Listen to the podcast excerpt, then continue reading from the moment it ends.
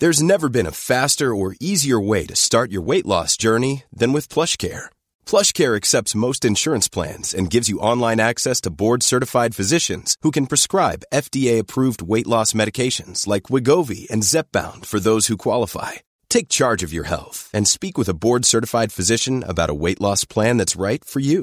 Get started today at plushcare.com slash weight loss. That's plushcare.com slash weight loss. plushcare.com slash weight loss. My business used to be weighed down by the complexities of in-person payments. Then, Stripe Tap to Pay on iPhone came along and changed everything. With Stripe, I streamlined my payment process effortlessly. No more juggling different methods. Just a simple tap on my iPhone and transactions are complete. What's truly remarkable is how Stripe caters to all my customers' preferences. Whether they're using cards, Apple Pay, or other digital wallets, Stripe ensures a smooth checkout experience every time. Setting up Stripe was a breeze, taking just minutes to get up and running. From local markets to global retailers, Stripe helped me expand my reach and grow my business with ease. To learn how Tap to Pay on iPhone and Stripe can help grow your revenue and reach, visit stripe.com slash tap iPhone. This 10th year of Daily Tech News Show is made possible by its listeners. Thanks to all of you, including Logan Larson, Justin Pruitt, Mike Akins, and we've got a couple new uh, patrons that came in just before the bell Richard, Jeffrey, and Bob. On this episode of DTNS, the Reddit versus mod saga marches on. Twitter has a new monetary strategy not everybody thinks is all that great. And Dr. Nikki explains why black holes do more and need to be thanked. Maybe.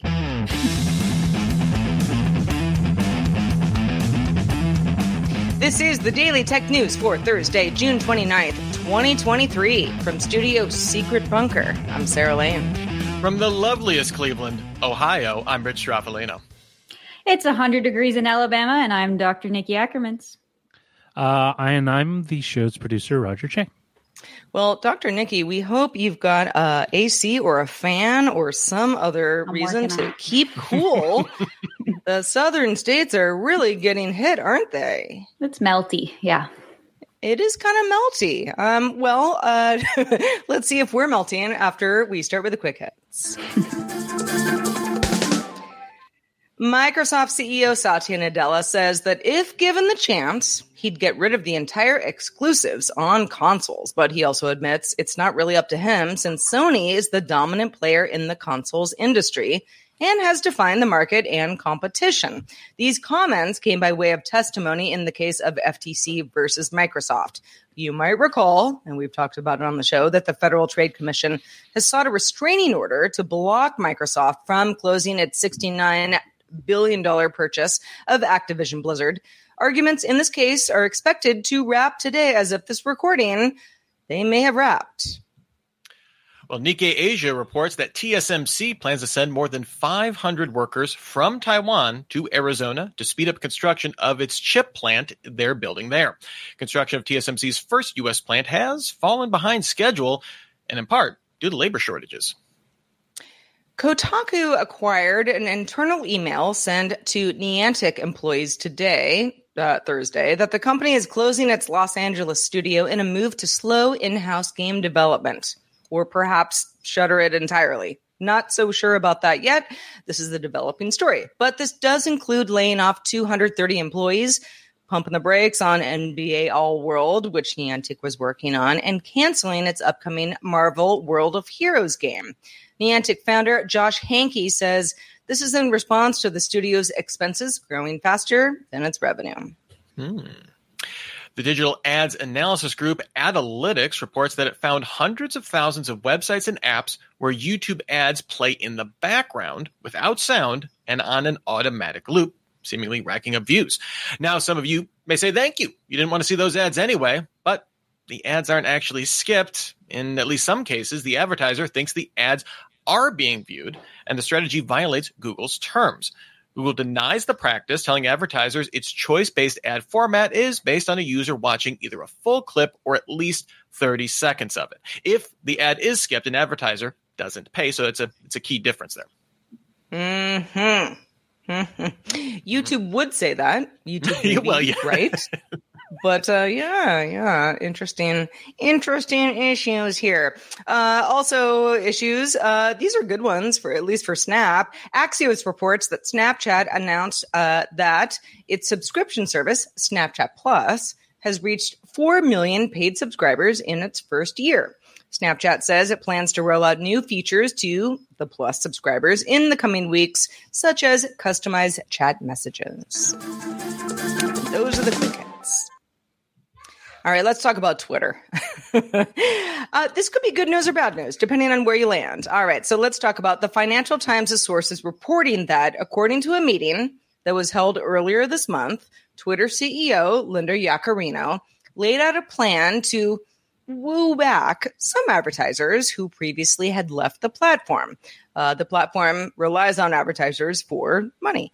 This reportedly includes a video ad service, specifically full screen sound on video ads that would be served to users scrolling through Twitter's new short video feed.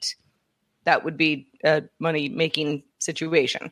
Plans also include new media partners and publishers and talent agencies that could possibly, you know, secure content from celebrities or political figures, content creators that are very popular. So, Rich, for anybody scratching their heads on what is Twitter doing, where would this exactly show up? Yeah, well, Twitter launched a TikTok style short video feed last week, and this new ad format would apparently be part of this new feature. Now, Yaccarino is also reportedly looking to invest in rebuilding Twitter's advertising sales and partnership teams following a reduction in around 80% of Twitter's overall workforce over the past year. Those teams certainly uh, not exempt from those job cuts, so looking to build those back up. The new CEO is said to be presenting her ideas using Twitter Spaces, that's Twitter's audio feature, in the first week of August. So potentially getting some more details uh, in about a little over a month. Yaccarino has been Twitter CEO for just under a month now. Nikki, you've you know kind of been playing around with some of the other uh, Twitter-like social options out there. I'm curious, what are your thoughts about Twitter's long-term bet here? Yeah, that's right. Uh, I've been over on Bluesky for a little bit. I'm still on Twitter and kind of just observing from afar. Um, but the feeling I think that everyone has is that Twitter kind of needs to get their act together and they have to make money somehow. Nobody's excited about ads, but um, if this is a way to kind of seamlessly incorporate it, why not give it a go? Um, it's one of those things where you're going to have to just sit back and watch and see what happens if they don't overdo it like they've been doing with the sort of text ads that come in into comments now, I believe, as well. So it might be a lot. Uh, I, w- I would wait and see.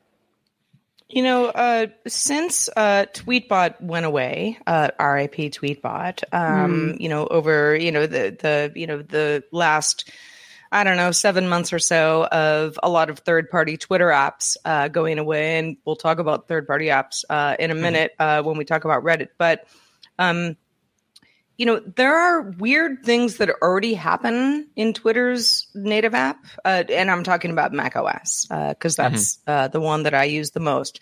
You know, where there's autoplay video stuff. You know, where I'm like, "Ah, I didn't want this, and it's Mhm. disruptive or even embarrassing, kind of thing. Okay, those aren't even advertisements. That's just sort of like an app acting weird, you know, in a way where I'm like, "Ah, if I just had some sort of setting, you know, uh, option to say never do that without me knowing, fine. It kind of plays into the conversation, uh, you know, or or the uh, the what you told us before, Rich, about uh, YouTube also saying like, yeah, well, advertisers, you know, things, you know, go uh, happen behind the scenes. I think companies are well aware that users hate this stuff. Users do not want this. Advertisers will pay for it if they think that it's, you know, worth their while.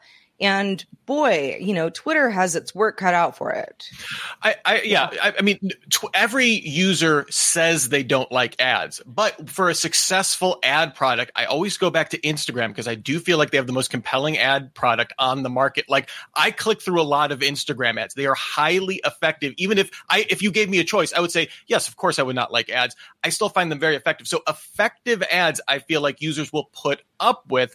And when we're talking about this kind of, uh, the, you know, know, this full screen autoplay ads. At, at, first blush, when you're thinking of like the regular, you know, Twitter feed experience, that that may say, oh my gosh, that's horrible. But when we're looking at it in a TikTok, you know, format, YouTube Shorts, TikTok has had the you know YouTube Shorts had this for over a year. TikTok has had this for forever. Uh, these that's like the accepted format in that template. And what's mm. important here in all of the coverage that we've seen from this, both from the Financial Times and from the New York Times, is when you're they're talking kind of to the overall ad tech industry that Yaccarino has this reputation of like like brings instant credibility to this from an advertiser yeah, perspective. She's been doing this a long time. Yeah, and and like like but like some of the quotes would be like this will be a a like a top tier product if if she is behind it. There are some of like the quotes that we saw in specifically in the Financial Times piece, and so I, I definitely think that speaks to the the advertiser side of this right uh, obviously all of this is contingent on continuing content moderation continuing you know building out of product from a company that's you know been gutted from a lot of its staff and stuff like that there's mm. still a lot of what ifs there um in terms of this specific format, it's whether to be seen, you know, everybody rolling out an identical feature of this is TikTok, but for our platform. There's some fatigue with that, but we've certainly mm-hmm. seen stories kind of have some persistent across a number of different platforms now. You know, Twitter doesn't have the same user base as a lot of these, but that's an accepted format. Those ads are accepted by its users honestly, I think the bigger question is, you know, YouTube is, is just going to be spinning up its rev share program with creators in its partner program for this. TikTok is very famously figuring out ways to share revenue, uh, you know, for people that are getting views and stuff like that. That to me is the bigger question: is how do you entice creators to get on board with this new format? Yeah. I think the ad tech will, you know, Yaccarino knows how to build out these teams, and and that on a product side that will be fine. Well, and this was a question, you know, people were having a couple of years ago when Instagram was supposedly, you know, aping TikTok's uh, model and doing its own thing. And it's sort of like, here's Meta at it again, just copying another platform, but had quite a bit of success. Because, like you said, Rich, you mm know, Instagram. Instagram is good at what it does and has been good at um, adding the so-called TikTok-like uh, content to its platform. In fact, I got to be honest, I'm not really going to TikTok all that often anymore. And it's not because there's not good content there. It's just because I have too many places to find it and I'm already mm. on Instagram. Yeah. Mm-hmm. So, so, you know, if Twitter can do that and, and, and, you know, get enough eyeballs to make advertisers pay, then, you know, maybe not the worst idea in the world, but also not really reinventing much. All right. Well, as Twitter protests continue over high API fees, Reddit has given closed communities a deadline to reopen or be in violation of Rule 4 of the Code of Conduct regarding being active and engaged as a moderator. We've been covering this for, for a while since, you know, all the API hubbub came about. This seems to be uh, definitely another development there. At that point, Reddit could suspend the moderators and transfer the subreddit to someone else, either in the moderation team or appointing new mods. Meanwhile, a post from a Reddit user named Sliced Lime, who appears to be Minecraft Java uh, a Minecraft Java Tech lead, announced that Mojang will no longer post official content to Reddit in response to the protests. And in one other related note, Apple Insider is among those urging users of the third party Apollo Reddit Reader app to decline their refunds to help offset their expenses. Apollo is shutting down after Reddit's new API fees. We have uh, covered that quite a bit uh, in the saga that they've been going through. Yeah, indeed. And the whole uh, declining refunds has a lot to do with, you know, an app developer saying, we can't do this anymore, but we've put so much money into it. Yeah. Uh, if you could decline your refund, that would help help us, unless you're particularly mad at us for some reason. Uh, but the story gets a little bit more interesting. The Verge's uh, Jay Peters notes the Reddit's API changes haven't eliminated all third party apps. There are some that are hanging on. Several popular clients are facing June 30th shutdowns. But apps like Narwhal, Multitab for Reddit, Infinity for Reddit, Relay for Reddit all plan to switch to subscription only offerings. That means they get more money to keep doing what they want to do. This is on top of apps that are receiving accessibility exemptions for API pricing that is a little bit different. Those uh, include RedReader and also Luna.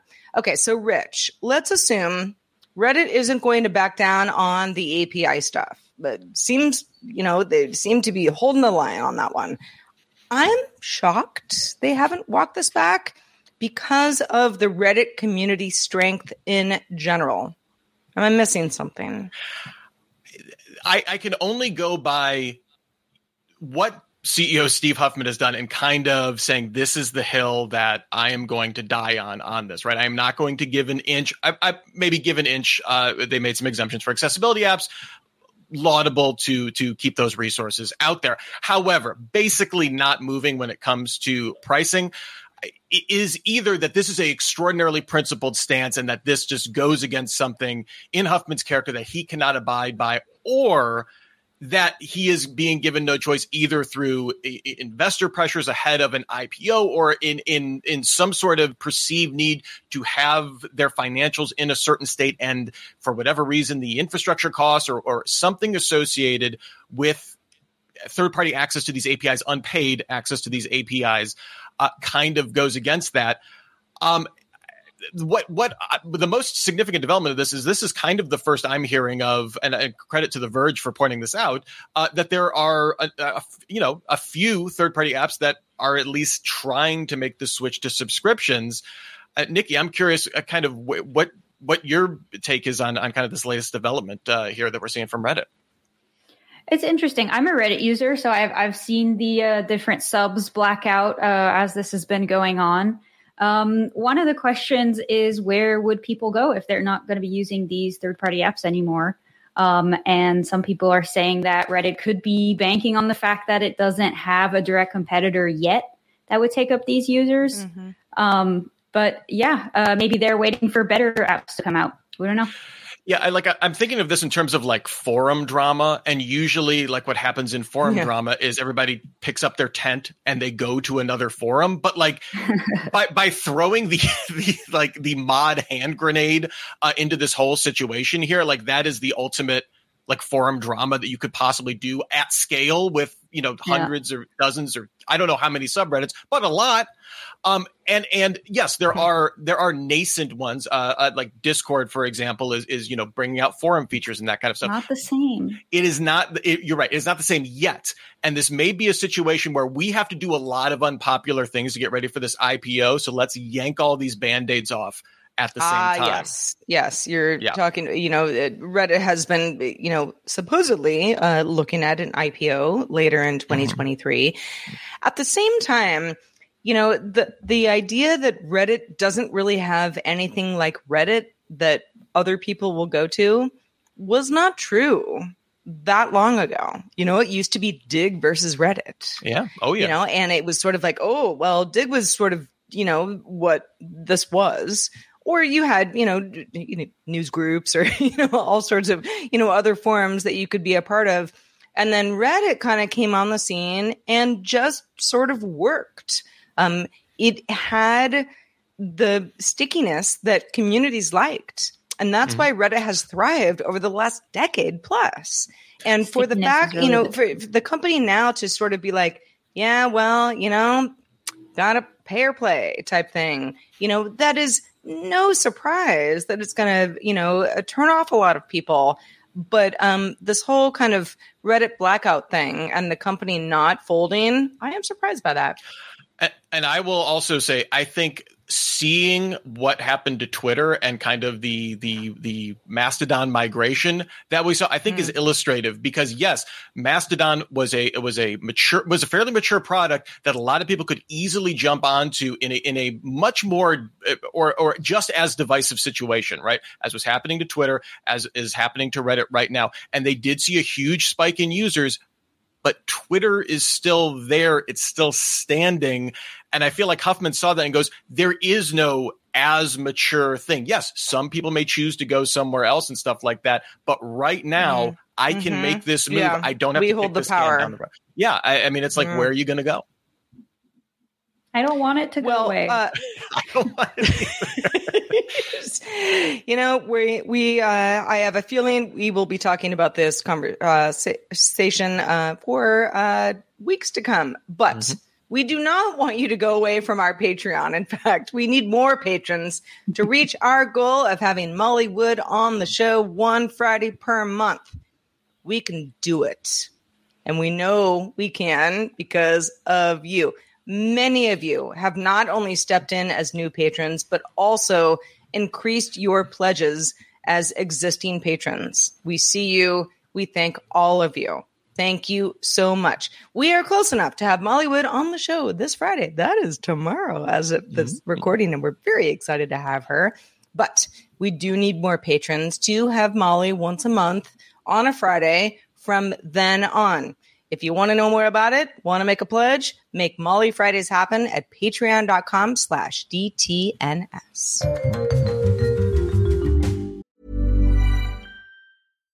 Hi, I'm Daniel, founder of Pretty Litter. Cats and cat owners deserve better than any old-fashioned litter. That's why I teamed up with scientists and veterinarians to create Pretty Litter. Its innovative crystal formula has superior odor control and weighs up to 80% less than clay litter. Pretty Litter even monitors health by changing colors to help detect early signs of potential illness. It's the world's smartest kitty litter. Go to prettylitter.com and use code ACAST for 20% off your first order and a free cat toy. Terms and conditions apply. See site for details. The Claude 3 model family from Anthropic is your one stop shop for enterprise AI. With models at every point on the price performance curve, you no longer have to make trade offs between intelligence, speed, and cost. Claude 3 Opus sets new industry benchmarks for intelligence. Sonnet strikes the perfect balance between skills and speed. And Haiku is the fastest and lowest cost model in the market, perfectly designed for high volume, high speed use cases. Join the thousands of enterprises who trust Anthropic to keep them at the frontier. Visit anthropic.com slash Claude today. My business used to be weighed down by the complexities of in person payments. Then, Stripe Tap to Pay on iPhone came along and changed everything. With Stripe, I streamlined my payment process effortlessly. No more juggling different methods. Just a simple tap on my iPhone, and transactions are complete. What's truly remarkable is how Stripe caters to all my customers' preferences. Whether they're using cards, Apple Pay, or other digital wallets, Stripe ensures a smooth checkout experience every time. Setting up Stripe was a breeze, taking just minutes to get up and running. From local markets to global retailers, Stripe helped me expand my reach and grow my business with ease. To learn how Tap to Pay on iPhone and Stripe can help grow your revenue and reach, visit stripe.com slash tap iPhone. Well, we have some big news from the North American Nanohertz Observatory for Gravitational Waves. You might know it as NANOGrav. It's for, for the casual usage, my personal favorite Nanohertz Observatory. They've announced the first evidence for expected low frequency gravitational waves that were likely generated by the collision of supermassive black holes. Nikki, I am going to hand the baton to you to explain kind of what the give some background on this and, and why this is so such a big deal. Yeah, it is a super massive deal, uh, if you may allow me the pun. Uh, basically, we just have a brand new way of looking at space. So there's a lot to take in. But to explain it, I'm going to kind of zoom down onto a smaller scale. Uh, down on Earth, we actually have a gravitational wave detector, and it's called LIGO. Uh, it has two arms that are perpendicular to each other, and they're each three miles long. So the way it detects gravitational waves is that when one of those passes through, it deforms space and time and it makes one of the perpendicular arms a little bit shorter, a little bit longer by about the width of a proton. Uh, but because uh, this detector is relatively small uh, on the scale of our universe, even though on Earth it's pretty big, uh, it it does work, but it's not ideal for detecting gravitational waves. And it can, in quotes, only really detect uh, black hole collisions, which is cool, but scientists were wanted more. It's not cool enough, apparently. Yeah, so so LIGO is good for detecting like just the biggest of the big gravitational waves, just kind of due to, I guess, the the limits of being on Earth. So I guess if three mile long arms, uh, you know, don't detect smaller ones, how did NANOGrav find them?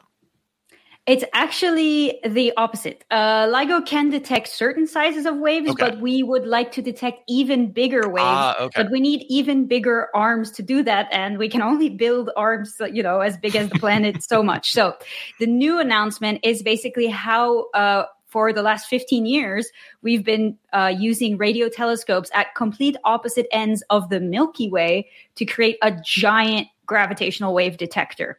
So, um, for 15 years, researchers have been working on this, and they've been doing it by observing stars that flash once a millisecond, and these are called pulsars.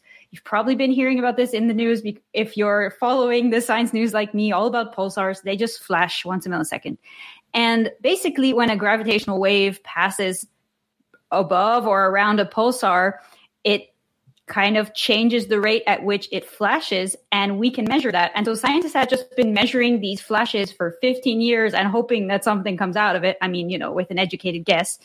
Uh, and it works out pretty well. So this method is much better at detecting than LIGO because most of the sizes of these waves are the size of our entire universe. So you need a really big detector.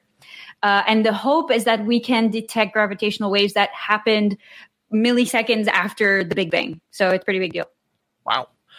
So they've had like 15 years of universe sized wave data that just sounds like like like how do you even start to work through that and, and kind of make sense of that? Like it just sounds like uni- a, a universe sized problem.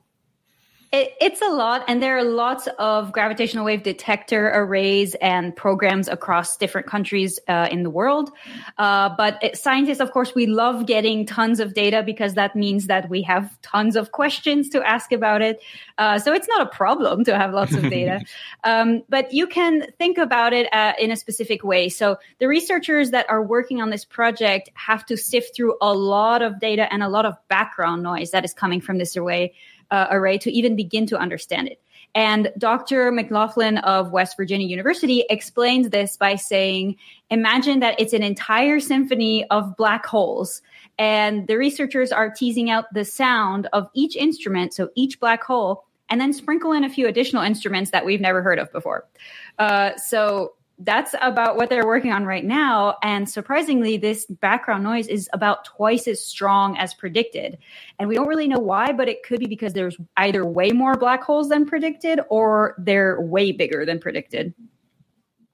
So, okay, we we've detective uh, detected uh, as detectives uh, detected waves for the first time. Pretty cool.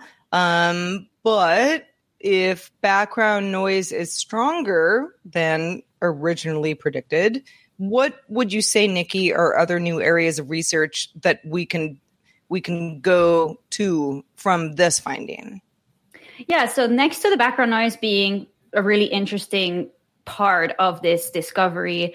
Um, there's also the fact that this data, because it's from so long ago, I guess you could say, or so far away, depending on how you look at the space time continuum, um, it will actually allow us to test our current standard model of physics, basically, our current theory about how the universe is and how it works. Um, but it's very difficult to test now. But because we have this information from around the time of the Big Bang, we might be able to actually confirm this theory, which is, you know, like huge, huge in the world of physics. So people are really excited. Yeah, this is I like you can sometimes when when you know when we're, we're talking about space physics and that kind of stuff, you'll see something come up like this is one of those stories where I've I've seen kind of like universal excitement, like no pun intended, excitement oh, yeah. over, and and like this is this is such a huge deal. And I I I just love in physics the like I, it's, it's like creativity about how we can we can measure something so far away, so long ago, sure. so massive, uh, is always like just super fascinating. Oh yeah, people have been hyping this up for days, and, and Hank Green in particular has been all over it. And I, I uh, credit a little bit of the uh, finding out about this and the explanation to him because he's been uh, tweeting about it like crazy. All right, well, we've got some other exciting uh, science uh, here on a, a, a much uh, smaller scale. Uh, you know, we've seen uh, things like reconstructing images from eye reflections, uh, but mostly in contrived plot devices from an episode of CSI. that doesn't mean it's not possible, though. And researchers from the University of Maryland are trying. They released a new study and it showed that researchers were able to take light reflections off of a human eye using several high resolution images from a fixed position camera. Zooming in on the reflections, it's unclear if these are enhanced, the researchers calculated where the eyes were looking. Using neural radiance fields, the researchers were able to reconstruct a discernible environment in a controlled setting, and it created a, a very dreamlike images, but definitely with discernible details. Real world tests, however, produced much more nebulous gray blobs. You're kind of guessing what what you were actually seeing if you didn't already know the controlled environment. One of the issues is that the complex nature of the human iris adds in a lot of noise to the process. It's like a textured surface. You don't think of it like that, but it is. The team warned that using it in an unconstrained setting will be challenging to further develop due to things like lower resolution cameras, uh, limited dynamic range on these cameras, and motion blur. But uh, hey, we can we can zoom and enhance, and we can see the room in uh, maybe someday a little closer to CSI reality. I mean, Nikki, I gotta ask uh, because you know, as a contact wearer, like my human eye is piss poor.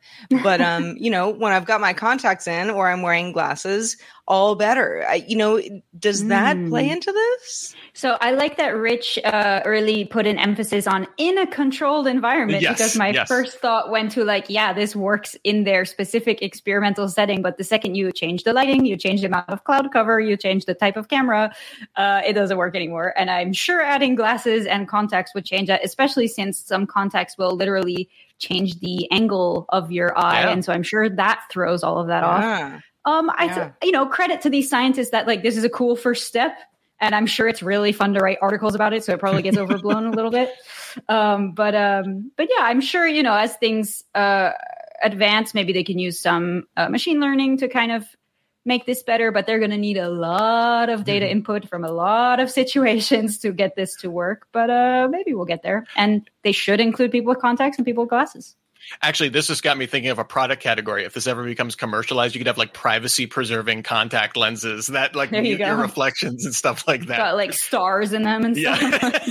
or you could project your own reflection that you want Well, to see. especially you know with you know the whole sort of like Yeah. scan your eye to buy your groceries, where it's like, Ah, well, maybe Mm. with limitations, that kind of thing. I think we'll be talking about that a lot more going forward. Well, Dr. Nikki Ackermans always so good to have you on the show. Let folks know uh, what you're doing when you're not with us. Well, I, you know, I always love being here. And uh, when I'm not with you, I'm uh, researching at the University of Alabama. And you can find out all about what I'm doing at NicoleAckermans.com. That's my website. And like I said, I'm still on Twitter at Ackermans Nicole, and I'm testing out uh, Bluesky. I keep wanting to call it Blue Ski at uh, Nicole Ackermans at bsky.social. Um, if you want to hit me up there, the science community there is small but adorable, is about how I've characterized it at this point.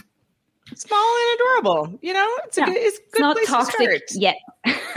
Yay. Now, Nikki, Nikki's all over the place. Um, if you missed any of that, we will definitely have her links in our show notes. But just a reminder, patrons, do stick around because we have an extended show, Good Day Internet, where we're going to be talking about how easy it is for a multi-billion dollar company to leak company secrets using a Sharpie pen.